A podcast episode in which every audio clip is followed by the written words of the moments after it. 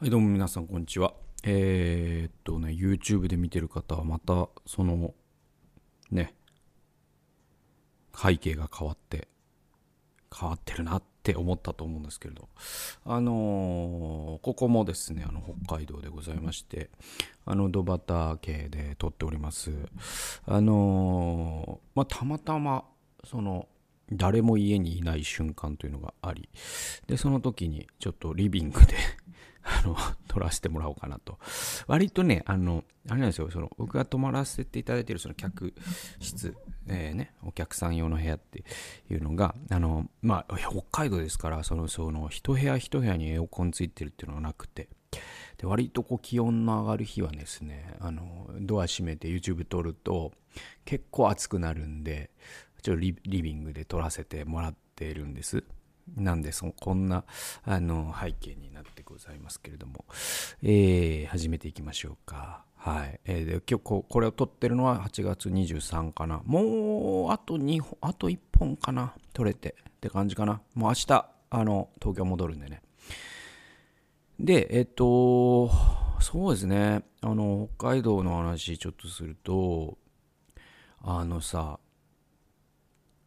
うーん、どれにしようかな。ど、どっから行こうかな。まあ、あの、そまあ、3週間ですよ。だから、3週間北海道来てさ、その最初の1週間は家族と過ごして、えー残りの2週間はまあ僕一人で過ごして、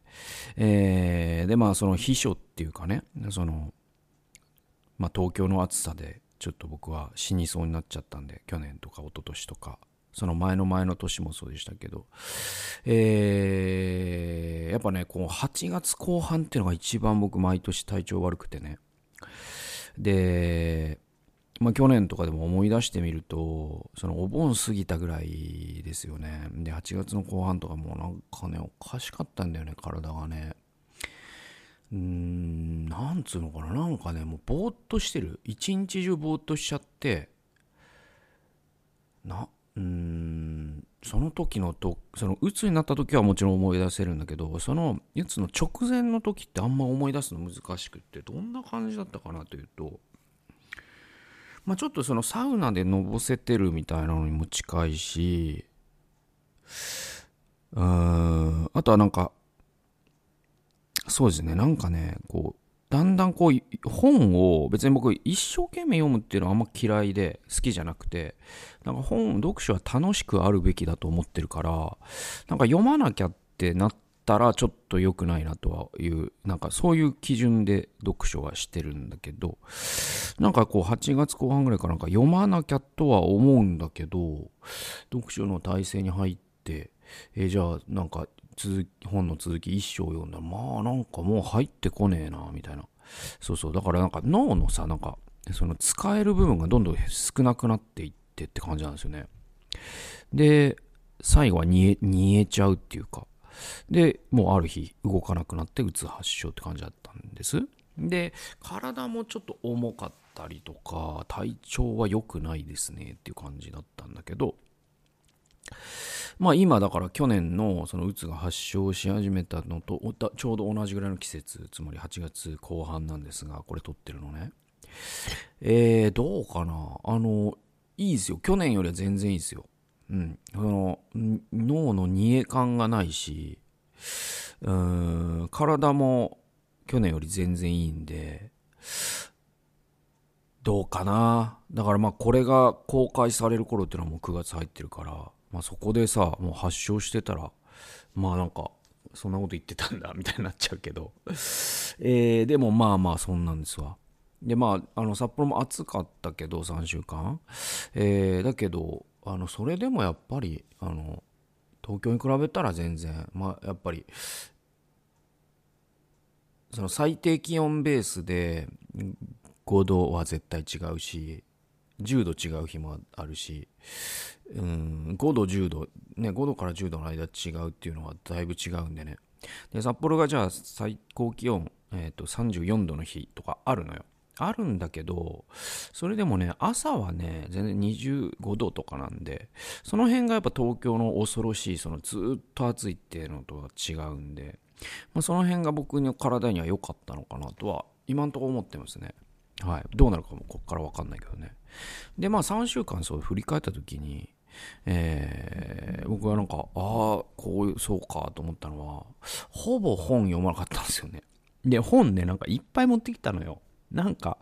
読むかなと思ってさ、わかんないよ。全然どういう過ごし方をするか予想もつかず、そして結構予定入れずに来たから、まあなんか、こう、涼しい中で、なんか風に当たりながら読書をするっていう映像を思い浮かべながら来たんで、でそうするとなんか、せっかくだからこういう時に、こう、ずっと読めてなかった分厚い、分厚いっていうかなんか、そういう哲学書、思想書みたいな、専門書みたいなのを読もっかな、ぐらいな感じで、結構ね、重い本を複数冊持ってきたんですが、えー、結果、ほぼほぼ読まなかったですね。なんか、まず、その風に当たって読書をするような暑さではなかった、まず。涼しさではなかった。うん。でいて、えっと、あと毎日予定が入った。はい。で、えっとね、予定何も日中入ってないのは今日ぐらいじゃないですか。うん。これもう明日帰るって日なんですけど、それ以外の日はもうほぼほぼなんか毎日日中は誰かと会うみたいな感じになりましたね。結果的にはね。で、それもよくって、そのね、ある方とね、カフェ巡りをしたりとか、ドライブ連れてってもらってる。それが、その、要はね、結構本当に日中33とか行く日もあってさ、で、湿度も高いとかなった時に、割とこう、家の中にいると、その、部屋によっては温度が上がりすぎるから、どうしようかな、みたいなのがあったんだけど、その連れ出してもらえたらさ、車の中って涼しいんで、こう涼しい環境で綺麗な景色見ながら、こう脳みそを休めることもできるし、って感じですごいね、連れ出していただいてよかったなと思ってるんです。でいて、えっと、まあ、その、ほぼ読めなかったっていうのは、えっと、普段だと僕夜をね、読書の時間に当ててて、別に夜もね、あの、夜は割と何もない日も多かったんですよ、こっちにいる間も。えでもね、そのなんか本読まなかったなっていうのは、あれですよ、だから、あのー、2つ多分要因があり、1つは、そのね、人と話すとね、やっぱね、情報量多いのね。その読書よりも、読書よりもっていうか、なんか人間って情報の塊だから、なんかそれを、まあ、HSP っていうのもあるんでしょうけど、その単位時間あたりの刺激の総量が多いっていう、ディーププロセッシングっていうのが HSP なんで、で、そうなってくると、結構ですね、その一人の人と結構がっつり話した時の、すごい情報量が本をもう1、2冊読んだ感じになっちゃうんですよ。日中3、4時間人とがっつり話すとね。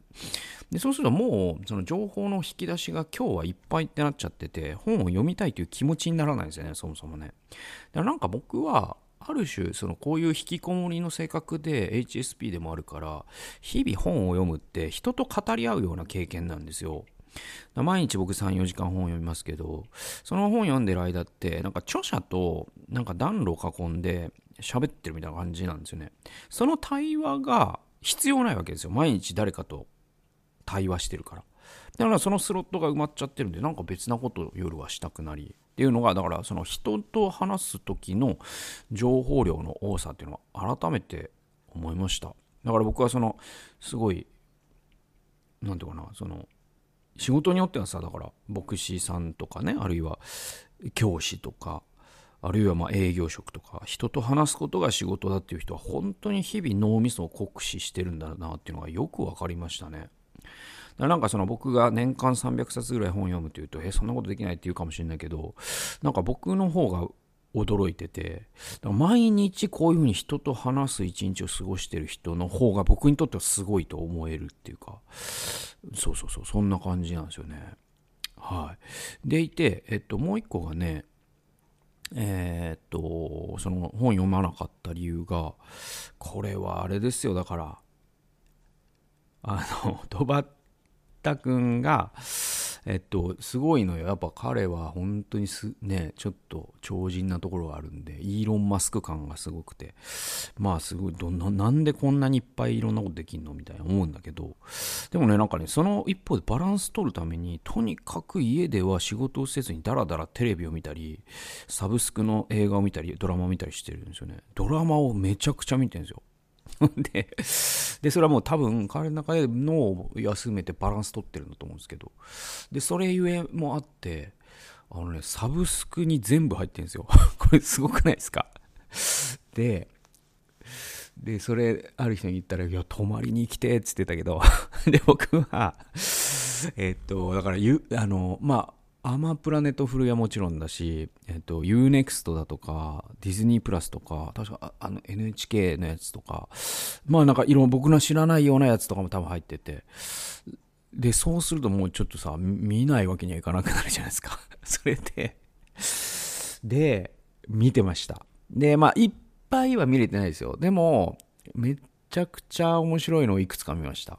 え一つはあれですよ、だから、UNEXT で、あのー、ついにずっと見たかった、あの、Everything Everywhere, Everything Everywhere, All at Once っていう、Everything Everywhere, All at Once っていうですね、エブエブと言われる、えー、去年のアカデミー作品賞ですわ。で、これ、まあまあ、作品賞はやっぱね、絶対見、絶対見るんですよ、僕は。まあ、コーダも見たしね。えー、ノマドランドも見たしね。えー、シェイプオブウォーターも見たしね。ってことで言うと、うん、あ、これは見なきゃってんで、だけど、そのサブスクで唯一見れるのが UNEXT だったんで、見れないなと思ってたら、あの、これはいけるっつって見て。いや、面白かったですよ。あの、あれはだからそのマルマルチバースなんだけど、話としたらね。で、マルチバースをなんかね、こう、メタフィクションというかなんかね、あの、セルフパロディしてるわけですよ。なんかね、あれ、すげえ、マルチバースってこんなんでしょっていうのを、ある種バカにしてんですよね。だからその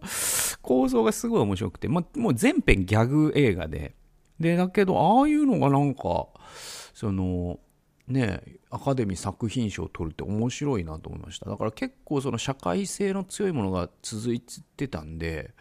まあ、半地下の家族だったら格差だったりとかノマドランドもある種格差だよね、うん、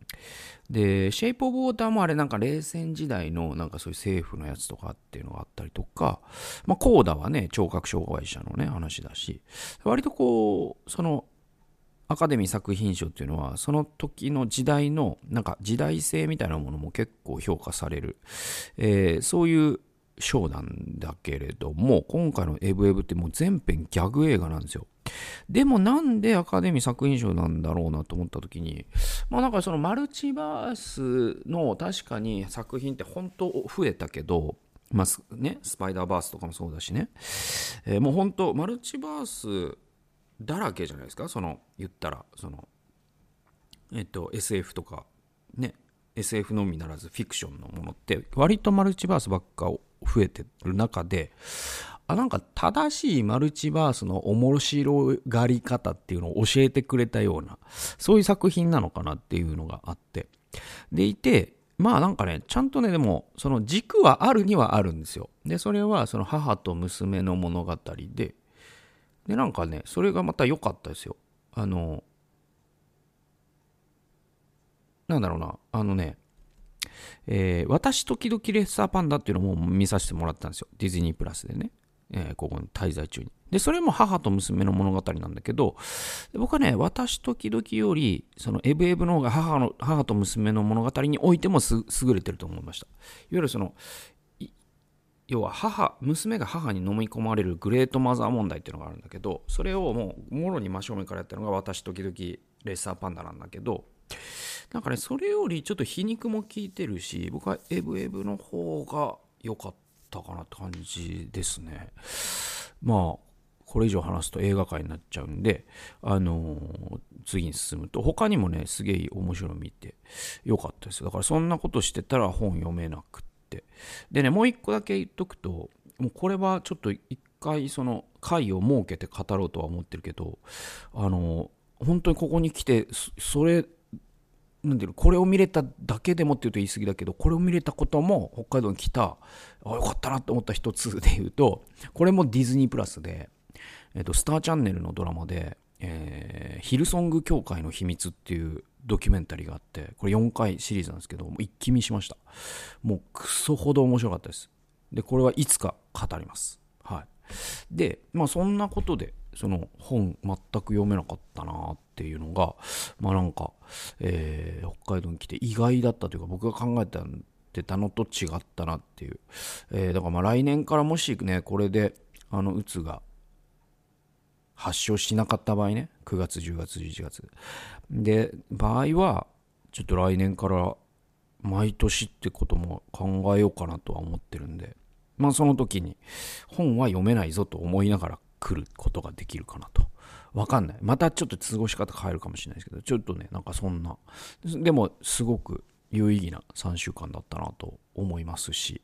えー、またその9月以降東京で過ごすにあたって、なんていうのかな。それいろんなこう、えー、思考の種、かんなんかヒントをいろいろいただいたかなって感じもしております。ということで、聖書研究いきましょう。エズラという知識人というタイトルです。えー、エズラ記の7章の28節です、えー、王とその議官とすべての王の有力な首長の行為を私に得させてくださった。えー、主の御手が、え私の上にあったので、私は奮い立って私と一緒に登るイスラエル人の頭を集めることができたという解消です。えこれ、ハーレーの聖書ハンドブックによると、6章と7章の間には、え60年間の隔たりがあるそうです。で、ゼルバベルが率いた第1の期間から60年経った時に、エズラたちの期間が続いて、その次にネヘミヤの一団が来たっていう、これが史実というか、その時系列らしいんですよ。ということはですよ、そのエズラが、まあ、このエズラ記を書いたと言われてるけど、そのゼルバベルたちの帰還を記してるっていう感じってどういう感じかというと、その、なんていうかな、僕、今、はね、その終戦から、えっと、78年でいいかな ?2023 年。で、なんか僕自身が60年前っていうと、どんぐらいだ？えー、1963年なんで、ね、僕が、その、東京オリンピックについて、64年のね、なんかそういう感じなんですよ。えー、僕が東京オリンピックについて書くとか、あるいはまあ、これはもうちょっと先だけど、先っていうかさ、なんかその、もうちょっと80年近くなっちゃうけど、なんていうかな、僕が敗戦の時に中国から帰ってきた満州の人たちっていたわけですよね。そういう人たちの話をするみたいな、そういうその時間の隔たりがあるわけね。だから思ってる以上にエズラとゼルバベル組っていうのは同時代人と言っていいのかどうか分かんないぐらい世代が離れてるんですよ。で7章でエズラはこの書物の著者としていわば自己紹介を初めてするんですけどもその時に彼が言ってるのは彼が祭司の家系であるということがまず一つ。でさらに帰還するということの経緯の中にエズラの人となりっていうのが現れているんですね。でキーワードが2つあるんですよ。エズラの自己紹介とかエズラ記におけるエズラの描写。で、それは一つが、主の立法に精通した学者。だから、主の立法について非常に詳しかったということです。学者だった、さらに。ね。このフレーズと、